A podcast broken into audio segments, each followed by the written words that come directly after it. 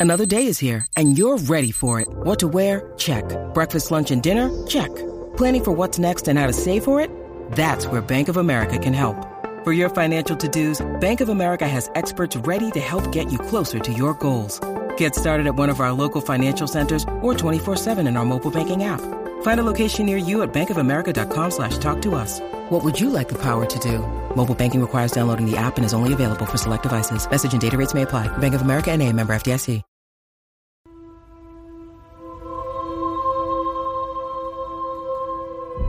There are two ways through life. The way of nature and the way of grace.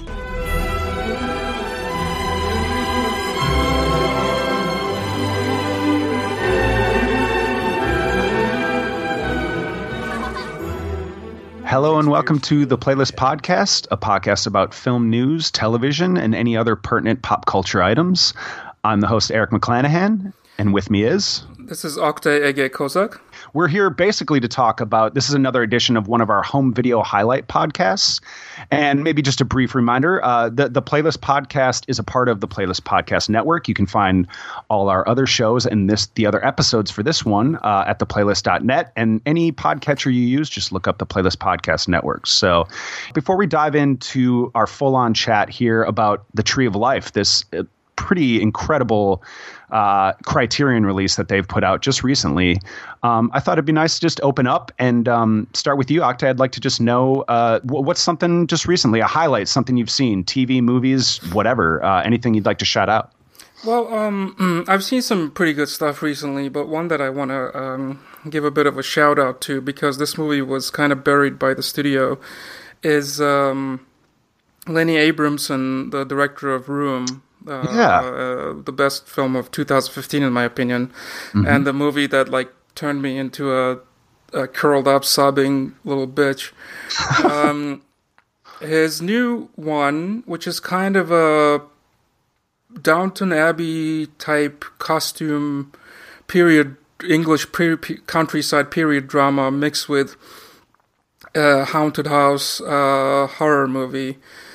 Um, and it's called The Little Stranger, and Yeah. uh, I think the I think it was released by Focus, and I don't. I think they just didn't know how to market this film. Uh, The trailers kind of pushed a little bit heavier on the the horror side, the uh, the haunted house side of of things, and made it look like kind of a traditional um, horror, like Conjuring type thing with like jump scares and stuff. Maybe may, they they made it look like maybe a little bit more prestige because they used like Lenny Abrahamson's name and all that. Um, uh, and I understand understand why it was hard to market. I just I don't understand why it was like buried like this because it just really didn't. It, it got a very limited release and like very limited marketing. Um, like uh, I understand the conflict with the marketing, but even if you if they didn't have that much um, of a clear idea of how to market the movie, at the very least, I felt like um, just the Lenny Abrahamson's name and how kind of prestigey and popular Room was. Right? You would think they would just ride on the coattails of that, even if they didn't. Like they they marketed this as if it was a tiny little mini budget movie made by a nobody.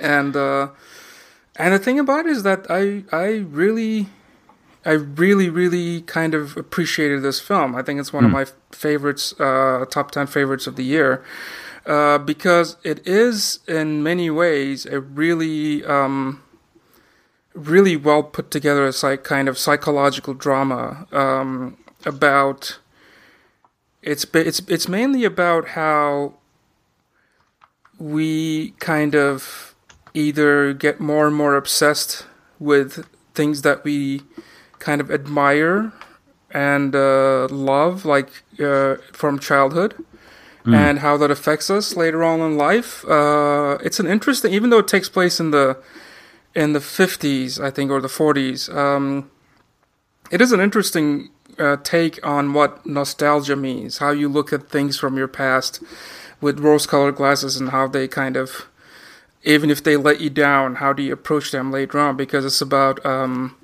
a doctor played by Dominic Gleeson, which when he was a child, uh, he's like a, coming from like a working class family.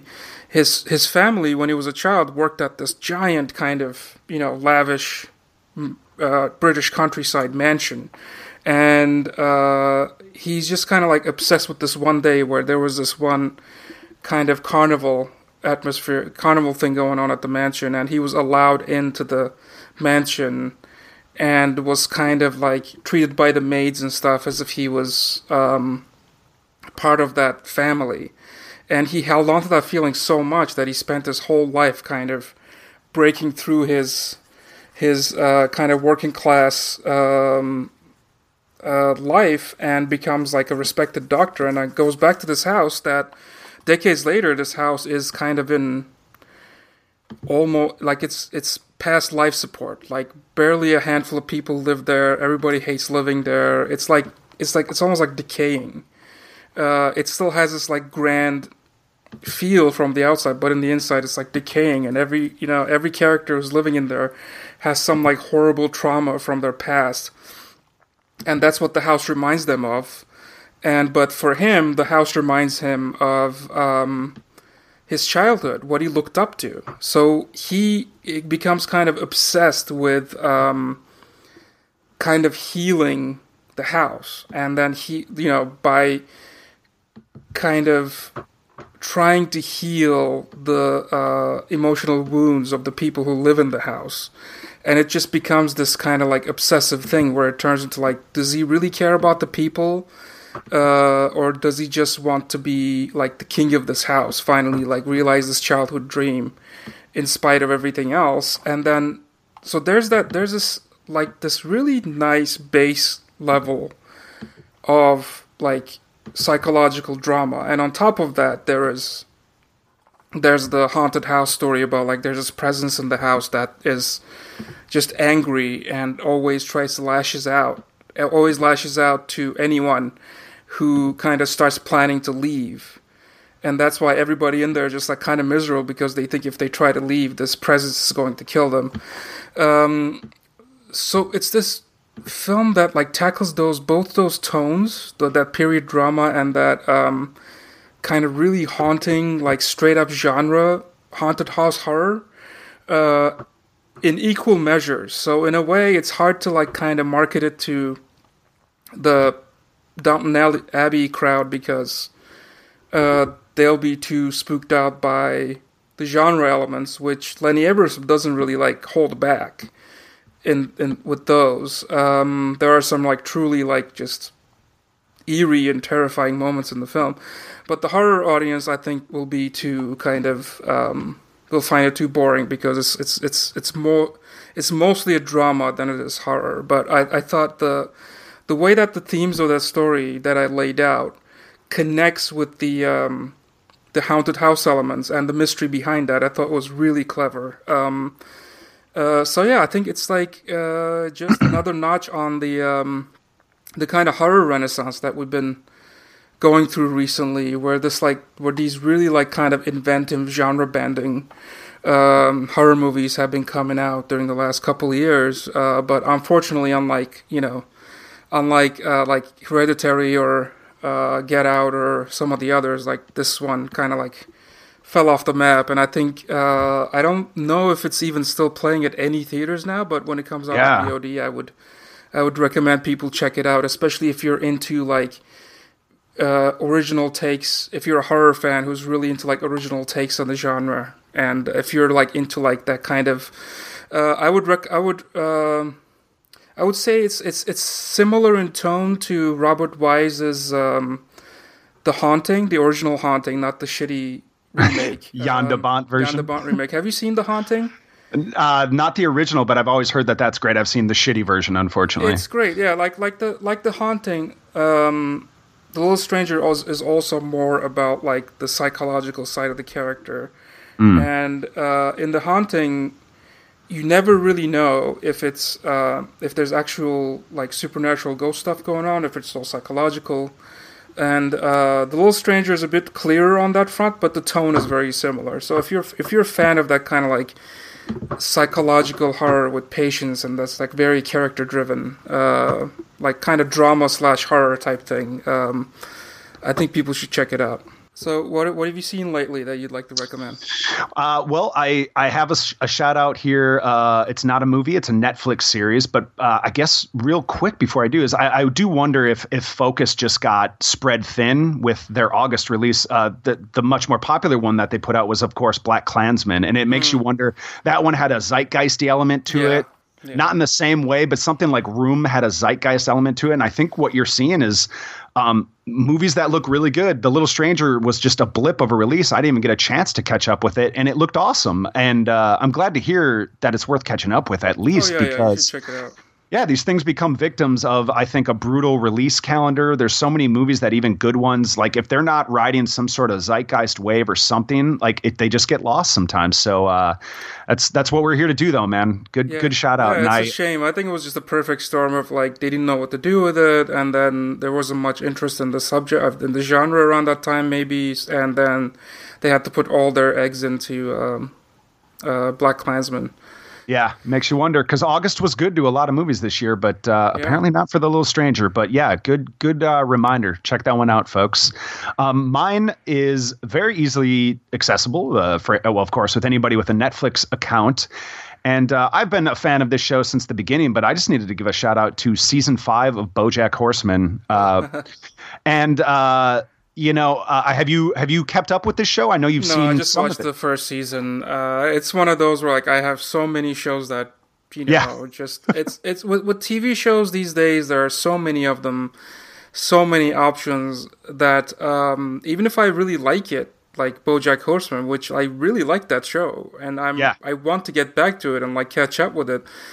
Uh, I don't know, man. I I have to have this like. Um, like kind of like deeply passionate personal connection to a show for me to like stick through. It's it's not enough for right. me to like like or even love the show anymore, which is like it's messed up, but like dropping down like when when I have to see all these movies and catch up with so much like pop culture stuff for uh, articles and do research and all that stuff, it's like there's so little time for me to like plunk down like 10 15 20 hours on right, uh, right. on one story basically like one piece of entertainment that i have to be very very um, choosy so uh, that's just me saying basically like i really like the first season of the show and i keep hearing that it just gets better and better and one day hopefully i'll get to it. That's right that's right. It's it, these are these are modern problems for people like you and me man. Yeah we, we yeah, can't even see the stuff for fun. problems for sure. It's true i mean but um that is very true and i think that's the real thing i want to focus on is it, just by highlighting season five is most television shows just in general are on their downward slope at this point. You know, and a five seasons in, there's just usually the ideas seem to be run, you know, run out of, or um, uh, showrunners tend to be wrapping things up at this point. N- not the case with BoJack. It doesn't seem to be having any end in sight. And I got to say, that would worry me more were it not for how consistently great this show is. And um, it does continue to find new elements for each season that sort of up the stakes or recapture your interest so you're not just seeing the same shit over and over again.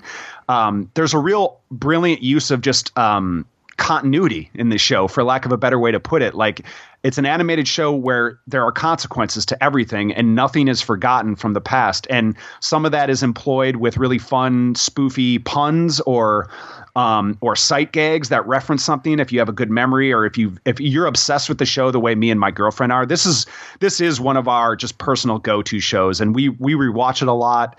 Um, and now that there's a new season that just just popped in, uh, I think uh, two weeks ago, um, I, I, would just say uh, catch up with it if you're able to. Of course, you know everybody's got busy schedules, um, or you know see this one, um, see it again because we're we're already rewatching season five episodes. Um, yeah, so yeah, it, it, helps when your like kind of partner or significant other is into the show as well because then Definitely. you get like something to watch and something to like do together. But yeah, I I, I seem to find I, I find myself like not being able to follow through even the like I said the shows I like if like my wife is not really into it and she's like oh, I don't like it I'm not gonna like like for example I'm a huge um, not a huge, but I'm a big Matt Groening fan. I'm a big fan of The Simpsons and Yeah. Futurama, and still haven't caught up with uh, his new show, Disenchantment, on, yeah. Disenchantment on Netflix. I just watched the pilot episode. I thought it was fine. I, I, don't- I didn't Mm-hmm. think it was great, but just the fact that it's Matt Groening and it's the same style of animation and the same style of humor, you would think that I would just like gobble up every single episode overnight or something, but.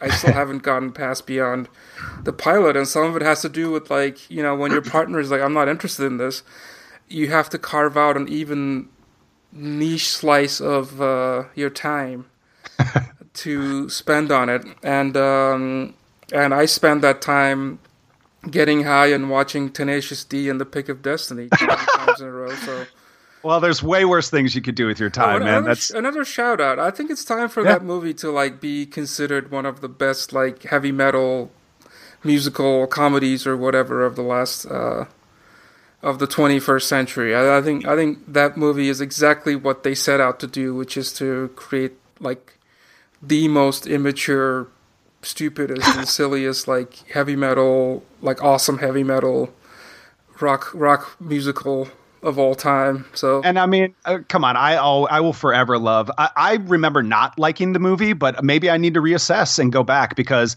I think I just found it like all the good stuff from Tenacious D, like maybe for me didn't work in long feature length, but Yeah.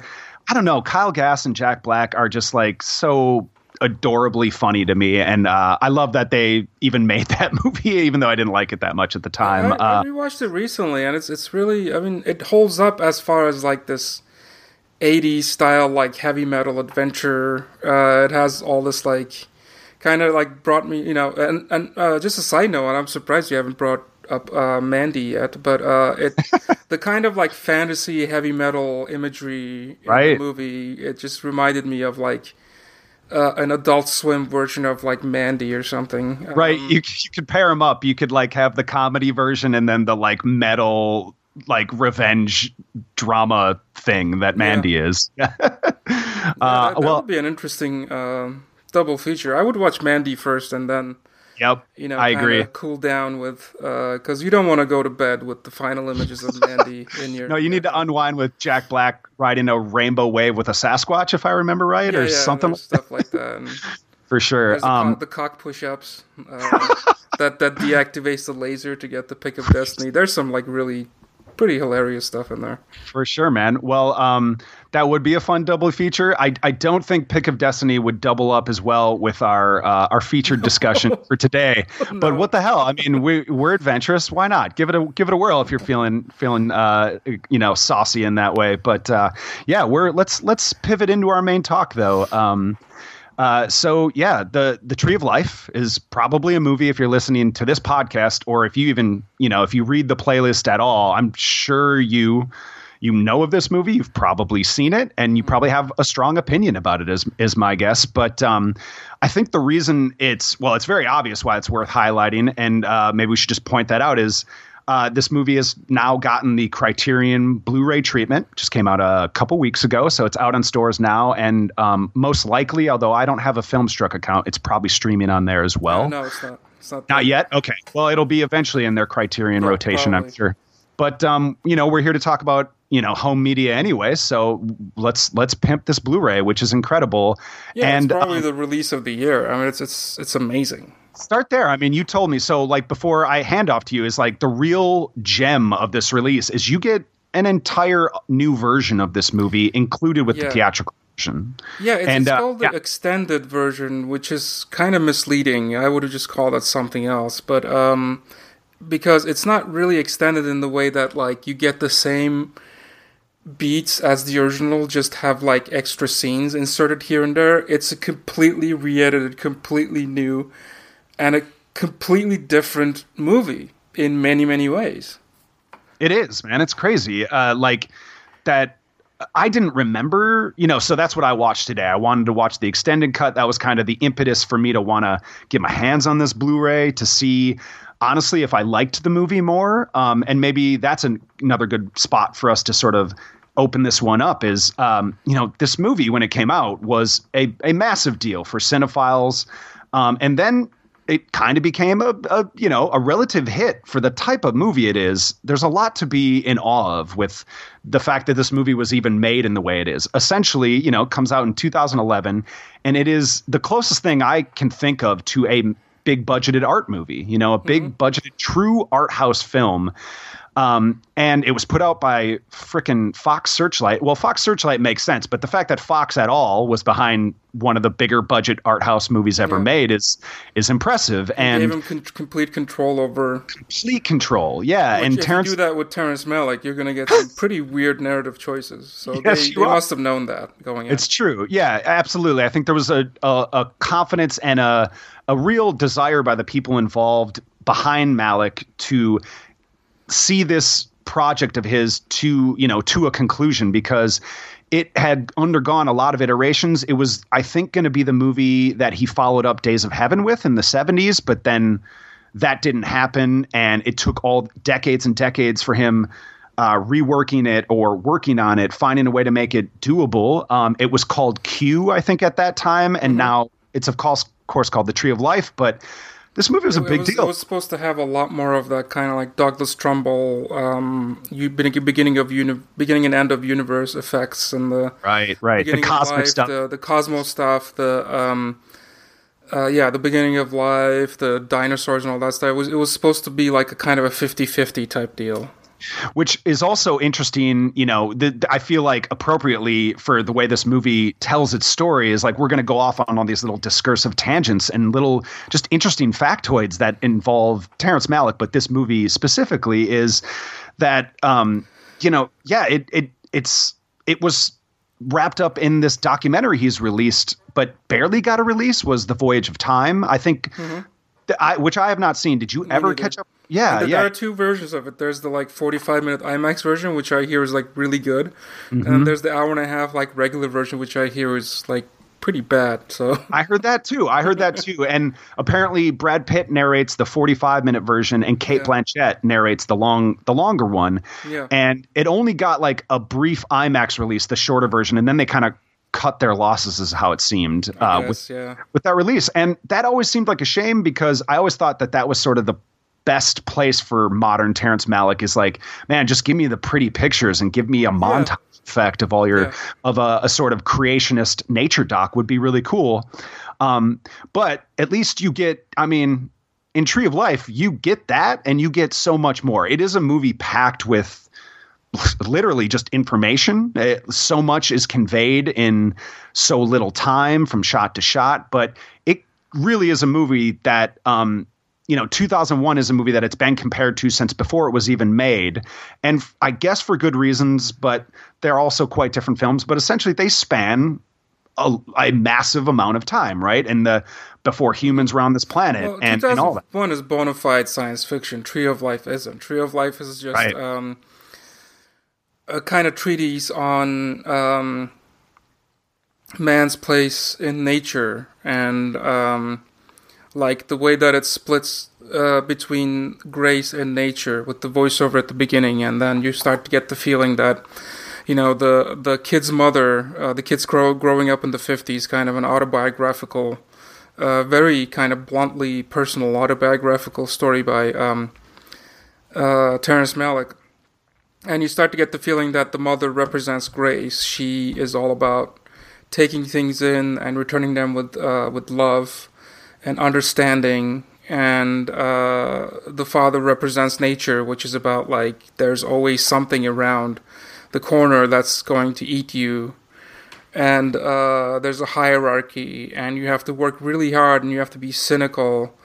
And um, you basically have to be a beast if you want to like kind of be a part of that hierarchy and it's just like this butting heads of these two kind of um, existential um, philosophies, and then that that's wrapped around um, kind of almost as if making the point of the mother, like kind of how small and insignificant uh, human beings really are as far as like the beginning and ending of the universe is concerned. Because when Malick gives you that like giant kind of uh, billions and billions of years spanning across like the beginning of uh, the planet and everything else. Um, but then also there's there's the ending that takes place on the beach, which is kind of sort of uh, spiritual, and uh, there are parts of it that represents the afterlife, but also I think it partly represents kind of like God's grace uh, or something like that. So he also makes the with those scenes. I feel like he also makes the counter argument that even though uh, human beings are tiny, teeny uh, as compared to the giantness of nature, especially if you consider the beginning and ending of the universe. Um, we're just a blip. We're just not even like a blip on the system. Uh, But uh, he also makes the point of like you know, we should take that with grace. And um, you know, Malick is a very kind of spiritual person, and he he kind of tackles the spirituality in, in very like interesting intellectual ways. Uh, and that's what makes me kind of um, as as a person as as someone who's not really a person of faith. That's what like draws me to him because he is very kind of open um, with his kind of doubts about faith and then doubts about like what man's place in the universe is. And this is a film that kind of like uh, dives deeply into that. Yeah, he's a really earnest filmmaker, and I think in his best films, he's become his best films. I feel like that's almost it fits better with the story he's trying to tell, or it's just tampered down. Like in his earlier work, his two films from the '70s still remain my favorites, Yeah. Badlands and Days of Heaven. But he is an earnest filmmaker, and I think that can even get him into trouble sometimes with basically everything he's done post Tree of Life, you know. And uh, um, but he uh, but then again, that's kind of the thing I appreciate uh, appreciate about him beyond the the obvious things that are always associated with him: beautiful visuals, classical music, um, you know, the the spiritual sort of narratives that he's Yeah. exploring. Um, Exact the whispering poetry, exactly the multifaceted narration, which sometimes it can come off like to me. I've laughed at that before in his weaker movies. To the Wonder Yeah. was just uh, like a, a slog for me, as was Knight of Cups, where Yeah, yeah. it's, some of that stuff just when, gets when, when he doubles down on that stuff and can't really figure out a cohesive theme or even something really powerfully emotional to say. That style is very kind of it's kind of like a gamble. Like it, it just the whole thing just crumbles and by crossing that tiny little ti line it goes from like a transcendental masterpiece like um, tree of life for example to kind of like a kind of like a pretentious art housey laughing stock like uh, Yeah. to the wonder with just a tiny little like if he kind of loses the thread a little bit and you can't really like follow him on like what he's trying to accomplish it just turns into a lot of like ser- quick cut series of like Calvin Klein ads or you know perfume ads or something like that and that just becomes really annoying It's true. It's true. And yet, Tree of Life was that first movie in this part of his career where he really had an explosion of like a new creative style of telling the film. And something that is mimicked uh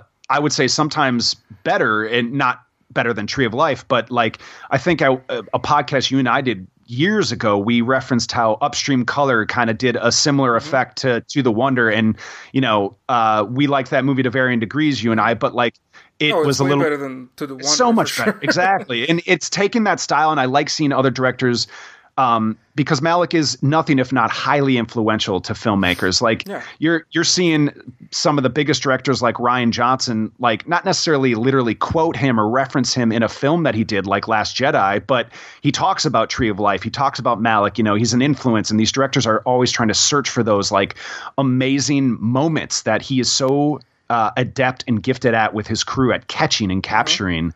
And um, yeah, so that that was something I really took to with this recent rewatch. Is it, it is it is a little strange that it's called the extended version because you, I bet, know better than me. I, I'm just assuming you've seen Tree of Life more than me, but it felt like there was definitely a. Uh, how many times have you seen it This is actually the original cut I saw twice in theaters, and that's it until today, where I saw the extended. So uh, three total. So I think yeah. I watched the original like four times or something, and I, I, I skipped through it a little bit just to compare because the first disc actually comes with the theatrical version, so the Criterion set doesn't. It's not only right. extended.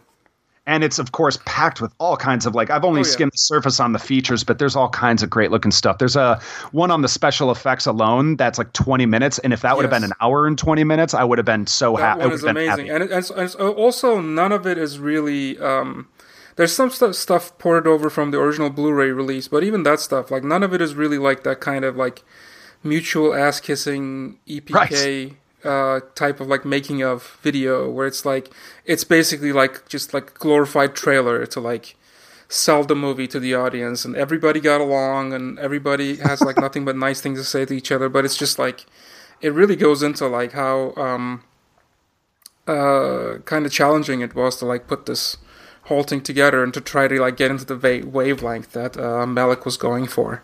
dude, it sounded like an insane circus, in, essentially, because um, Jack Fisk, the somewhat legendary production designer, that's I believe worked on all of Malick's films. He worked on films like The Revenant and There Will Be Blood, uh, Eraserhead. This dude's a legend, and he um, talked about they essentially built five square block radius of a set for this movie for for specifically that 50s most of the movie takes place in that 50s era where the kids are growing up Texas suburbs, I think. Yeah, absolutely. And it's um it's incredible because the movie has it allows them to have like they were just shooting constantly and they, if they ran out of if they were using a film camera, they and they ran out of the, if the magazine ran out, they would just grab another camera because they didn't want to lose the energy of all the kids. Yeah, because they used all natural lighting, and yeah, they didn't want to lose that energy. So that's why it's all there's a lot of like sweeping kind of steady cam shots in there, and the the fact that there were like no lights anywhere allowed them to just move the camera whenever they wanted, whenever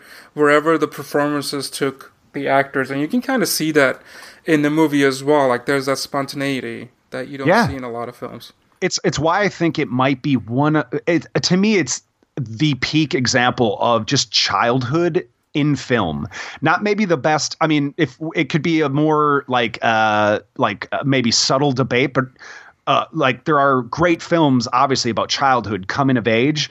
Tree of Life only is somewhat about that and yet the sections where it is that the sort of um and this is where the extended version is pretty exciting for someone like me is that's that stuff's longer Oh, yeah. uh, is is much that that that montage storytelling where dialogue is very quiet in the sound mix it's more about imagery and just Yeah. Uh, also like something I thought about today, and I, I doubt I'm coining this, but I thought of it as like blip edits, like edits that will just be like a blip of a moment, but tell you minutes worth of information. They Yeah. tell a little story from cut to cut, and, and then it has this really dynamic like editing structure where it is free to go from wherever time period it wants, from scene to scene, edit to edit, and you can it's very coherent in Tree of Life. It's it's like a path you know you're you're on like the the Malick was so I think just knew what he was going for with this. This thing had been labored over for so long that they could also find these magical like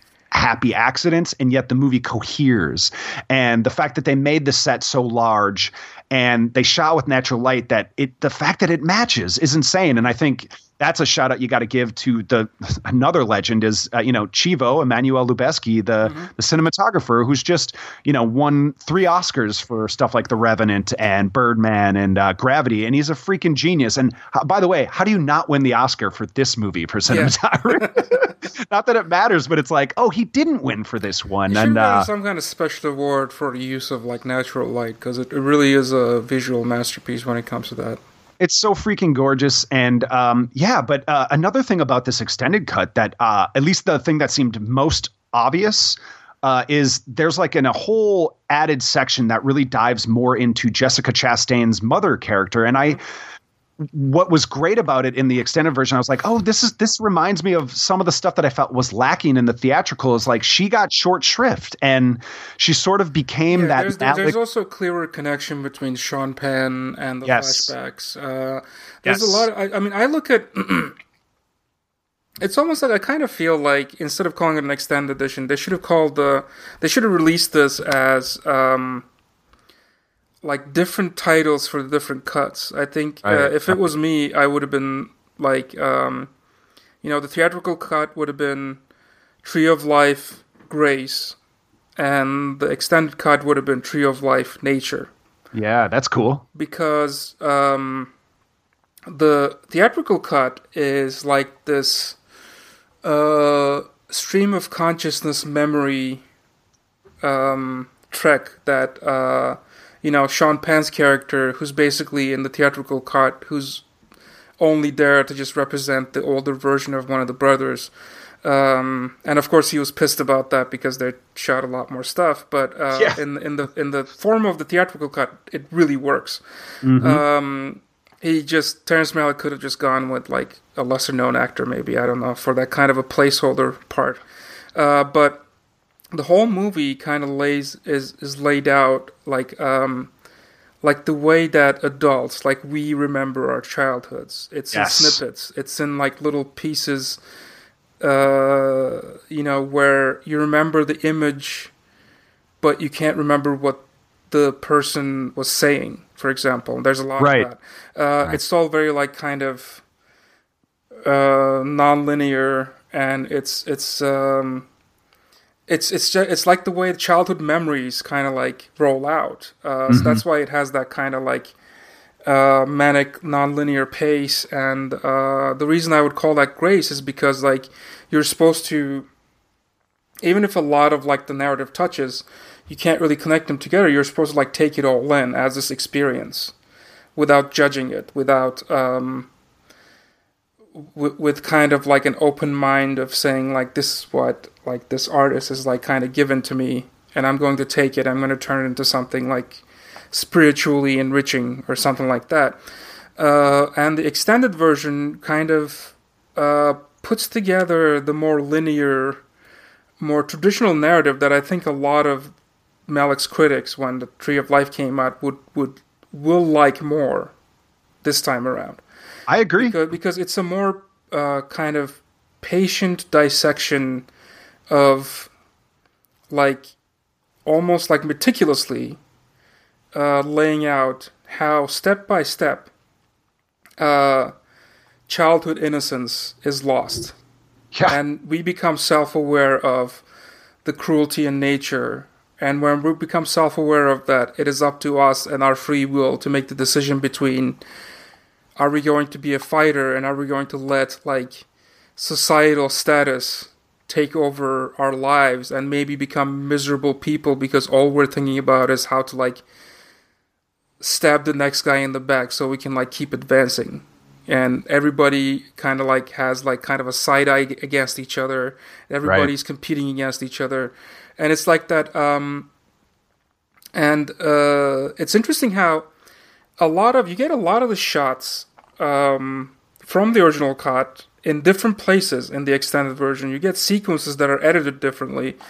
Um, one of the only sequences that I could easily pick up on that is exactly the same as the theatrical version is the sequence in which um, the predator dinosaur, I think it's a raptor, the dinosaur scene, the raptor dominates the uh, the herbivore dinosaur, the prey dinosaur.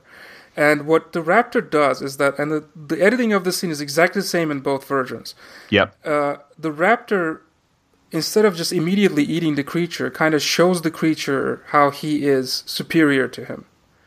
How he can just like he puts his feet on on the on the face, and uh, there's this one moment where the where the uh, prey dinosaur kind of like tries to get up, and the raptor is just like, no, no, you're gonna stay there. That's your place Right. And it's exactly the same. So it makes me kind of like make the connection of um you know like just the that kind of the way that nature kind of creates that hierarchy um is not really you know that's as far as like the actual philosophical approach goes what uh, the Brad Pitt character the kind of like stern borderline abusive uh, father uh, is constantly on about like these people are screwing me.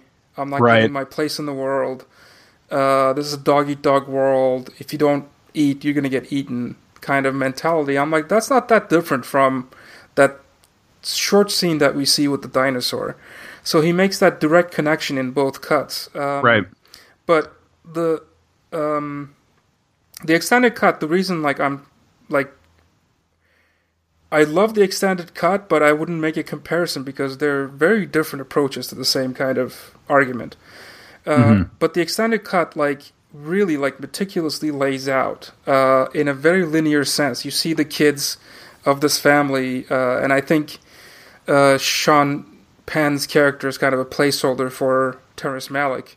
Mm-hmm. Um, you see these kids kind of like gradually start uh, you know they come into this world as like these free beings without any kind of um, emotional or spiritual shackles. And just like gradually one one piece of innocence is taken away from that until from them until like they become like the beast that um that the father character Brad Pitt kind of tells them they have to be. But then at the same time he is also coming from a place of immense love, but because he's, you know, quote unquote on the side of nature as far as the film's uh, philosophy is concerned, he is he's all about like I have to be tough to these kids so that they don't get like run over like I did. Um, right, right. So you can you can understand those things a lot more clearer in the uh, in the extended version, which I found to be like just so fascinating because it's like three hours and eight minutes long, but it's just like it just um,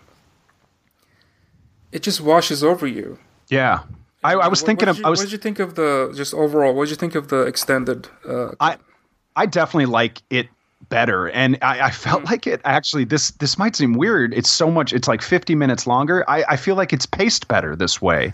I feel like huh. it needs it needs the longer sections, and um, yeah, I don't know. Maybe that was just my experience watching it today.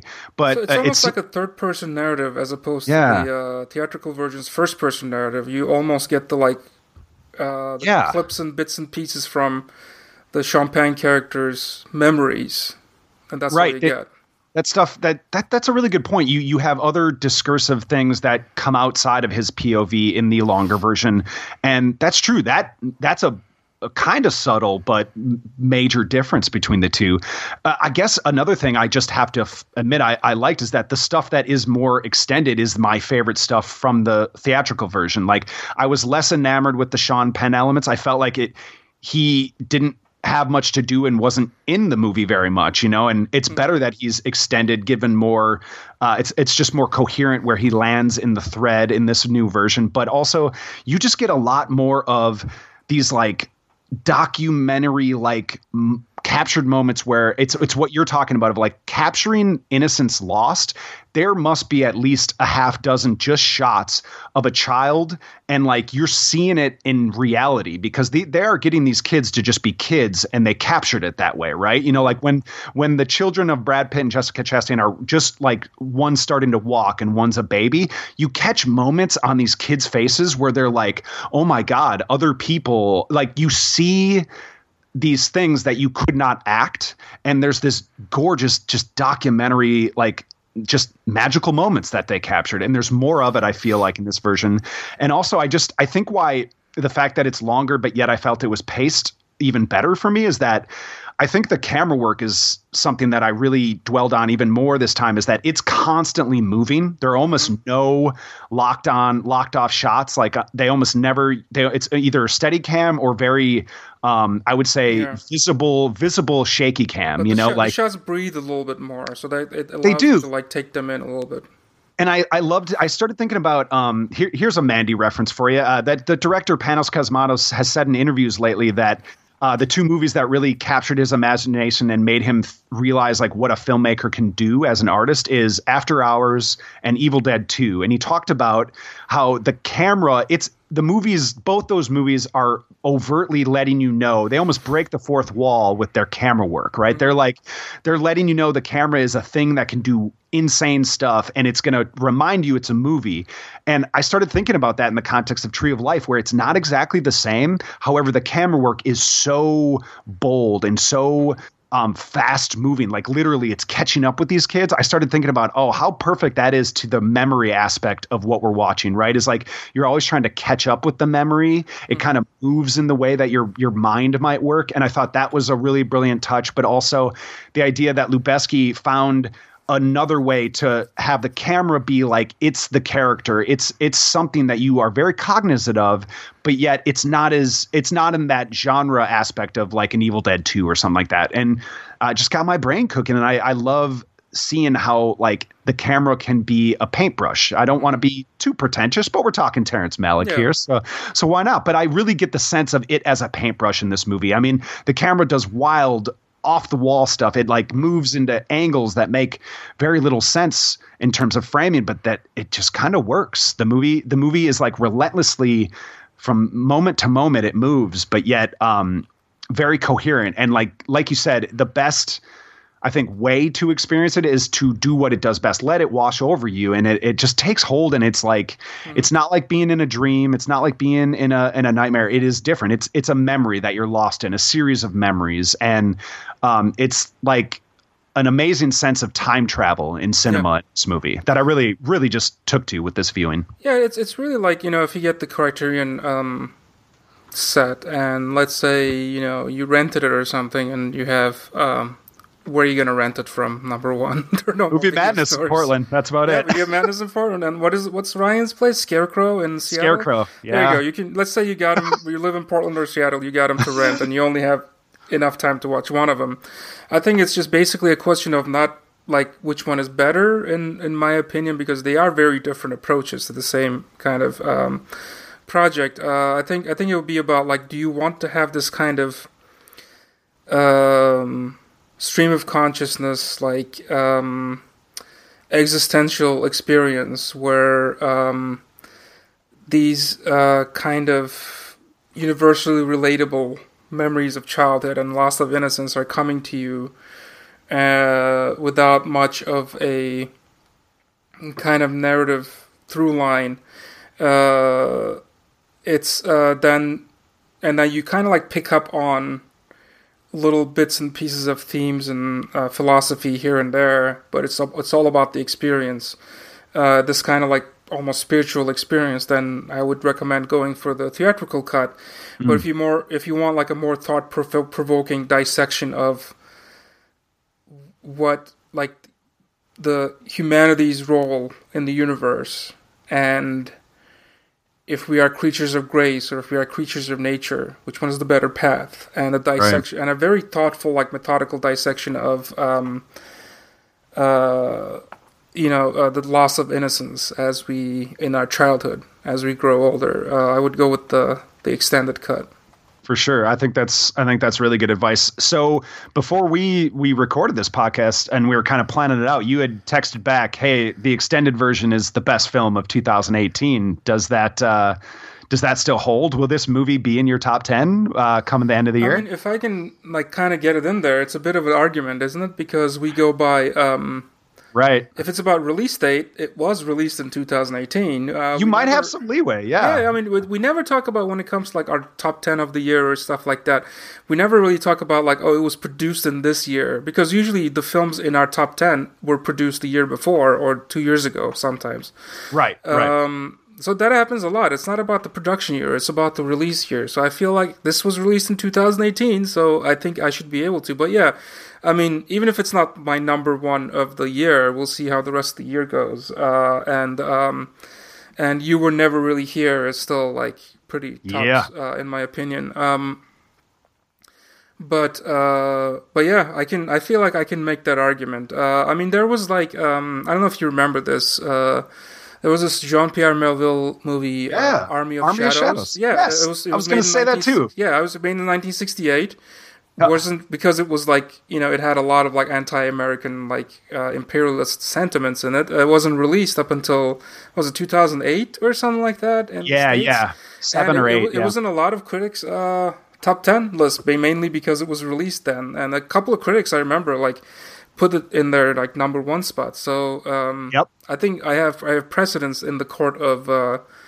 in in the in the movie nerd court of like whether or not you can put. Uh, an older movie in your in your top ten. Uh, I mean, and, I love that man. Uh, yeah, Tree of Life, the theatrical cut, was my number one film of 2011, and uh, because it's such a different film, and because I get like such a different kind of satisfaction out of the extended cut, I, I don't think it would be kind of too repetitious to I, I really I really do look at these as like two different films. It's just it just happens to be that the footage comes from the same production.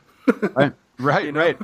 And apparently, they shot so much damn footage that there there could be many other totally different movies. He, like I probably made yeah. another three hour movie just on Sean Penn's character or something that has like yep no connection to any footage that's found in the theatrical cut or you know that has been reported for sure. Um, yeah, dude, I I like it. I'm gonna I'm gonna be on your side of the court. I'll be there to to back you up, man, because you're probably yeah. gonna get a lot of pushback from the playlist at the end yeah. of the year. You know, like course, uh, yeah. Rodrigo and some of those some of the higher ups at the playlist, they get they get very picky about what movies are allowed in our finals, and often I feel like our personal ones can be a little different than what we submit there. But you know, that's all part of the the fun, I guess. But uh, yeah, man, they, they have nothing on Paste Magazine. They're very strict about really. The, these are the rules for the end of year list, and you got to do this many, and these are the films that were released, and you can only pick from these movies and stuff like that. So, I guess yeah, it makes sense with so many movies. Exactly, yeah. And I, I just think um, you do have precedence. Uh, I felt our minds melding as soon as you said Army of Shadows. That was exactly what I was going to say mm. to you. And, and uh, yeah, side note, that movie's fucking brilliant. People watch that one too. Criterion put that out as well. Well, well so. to be fair, uh, I'm going to go see. Um, the uh, Kevin Hart Tiffany Haddish movie Night School tomorrow for a review. Nice. You never know; that might like take the number one spot. hey, I, I, do like me some uh, Tiffany Haddish is the yeah, shit. Yeah. You know, I mean, she's I'm, great. I'm making fun of it, but like, I, you know, I think she's great. But she is. But you're but probably ever, ever since that, um, what was that girl strip movie? She's been having kind of a trouble of finding roles that like fit her energy. It's the Melissa McCarthy effect, you know, yeah, like yeah, you, you hit like big and with her, yeah it happened to Will Ferrell at one point, and he's kind of come back in some ways to like do well. You know, it, it, happens to these comic actors that make a massive splash like that. But um, yeah, they, the, the problem great. becomes that like once they make the massive splash with a certain type of humor and character, for the next five years or so, I feel like the studios are like, okay, you have to you have to repeat that like verbatim. It, right and they're getting a payday, so you yeah, know it's yeah, yeah. good for, for a couple days they make money. For a couple years they make money, and with diminishing results of the same material, and then hopefully they. I feel like Tiffany Haddish is like talented enough to like kind of break through from that, but it's probably going to take a couple years. Well, if Terrence Malick is listening, and I'm sure he is, uh, cast Tiffany Haddish in Winter Movies, man. See what happens. I I, honestly, I think she would be a great dramatic actress. Not even she's amazing. She I wholeheartedly agree. Well, all right. So since we're spinning off yeah, into yeah. other conversations, let's wrap this one up. And I before we do, I just wanted to give a shout out to our our editor in chief at the playlist, Rodrigo Perez, wrote a really nice, uh, basically a three page. Uh, breakdown of this new Criterion uh, Tree of Life release that really breaks it down uh, chapter by chapter, essentially in the in the the extended version, like how uh, it's what's added and things like that. Really yeah, worth if you reading. Look at the chapters, um, it does show you like it, it is. It really is like broken up by like um, certain themes. Absolutely. Yeah, he described them as like movements in an orca- mm-hmm. in an orchestra, yeah. and I thought that's really pr- appropriate yeah. for, for, this movie. So yeah, give that a shout out uh, or give that a check, uh, a read if you're so inclined. Um, and then of course we have uh, all our other podcasts here on the Playlist Podcast Network. There's Over Under Movies. We've got something in the works for October that should be yes. coming soon enough. Very excited always for our October episodes. We've got Adjust Your Tracking, the other podcast that I host with Joe Von Oppen.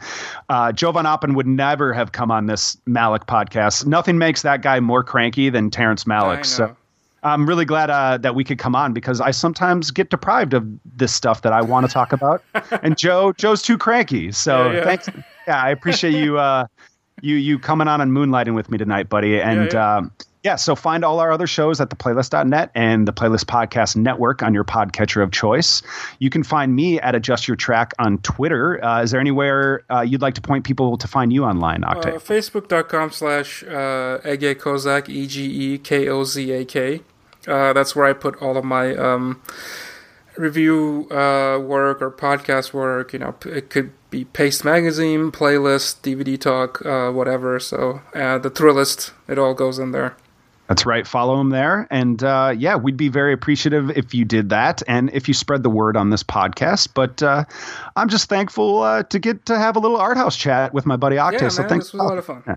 Absolutely. Thanks again, buddy. Thank you.